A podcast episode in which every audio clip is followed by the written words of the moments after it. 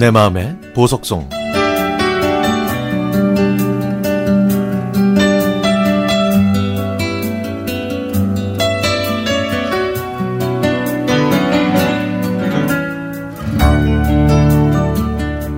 코로나19 바이러스 때문에 온 가족이 같이 집에만 있게 되니까 여러 가지 오락거리가 필요했습니다. 저는 노래를 하자고 했고요. 남편은 게임을 제안했죠. 그래서 결국 두 개를 합친 노래 게임으로 정해졌습니다. 저는 동요 릴레이, 남편은 트로트 릴레이. 아이들은 저와 같이 신나서 노래를 이어 불렀는데 남편도 만만치 않더군요.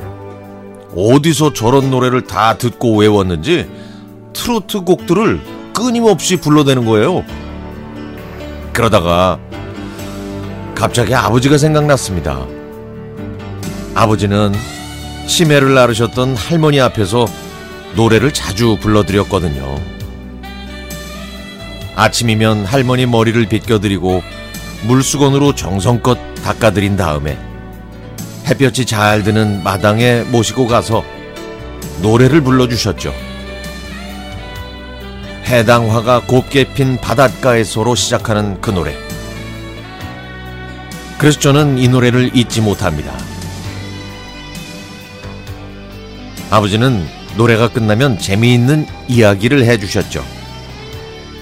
농협에서 일하셨던 아버지는 일도 잘하셨고, 주산도 잘하셨고, 역사에도 능통하셔서 아버지가 해주시는 비사와 야사 이야기가 아, 그렇게 재밌을 수가 없었습니다.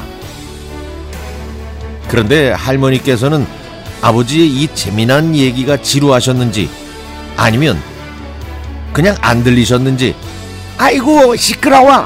응, 노래해 노래 노래를 하라고. 하셨고 아버지는 또 기다렸다는 듯 다른 노래를 부르셨는데 그 노래가 바로 문 리버였습니다.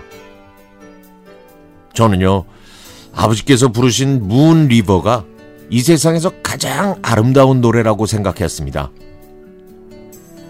장미 한 송이를 가슴에 꽂고 마치 콘서트에 가 있는 듯 아버지는 한껏 재미있는 모습으로 할머니를 위해 멋진 노래를 불러드렸죠. 저희 자식들은 아버지가 불러주시는 노래를 매일 들을 수 있는 호사를 누렸지만 할머니께서는 얼마 뒤에 하늘나라로 떠나셨습니다. 아버지가 부르셨던 해당화가 곱게 핀 그 노래와 문 리버는 할머니가 매일 들으셨던 노래였고요. 그래서 저희가 덩달아 외우게 된 노래입니다. 엄마는 팝송 메들리로 한다.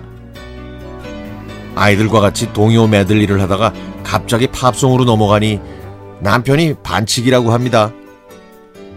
저는 그 반칙을 인정하고 아버지가 부르셨던 노래를 기억해냈습니다.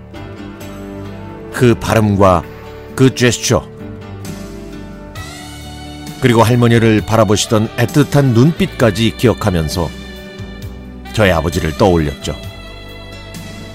저는 마치 아버지와 하나가 되어 춤추는 것 같아서 눈물이 났습니다. 이 모습을 본 아이들은 아빠한테 엄마를 용서해 달라고 하더군요.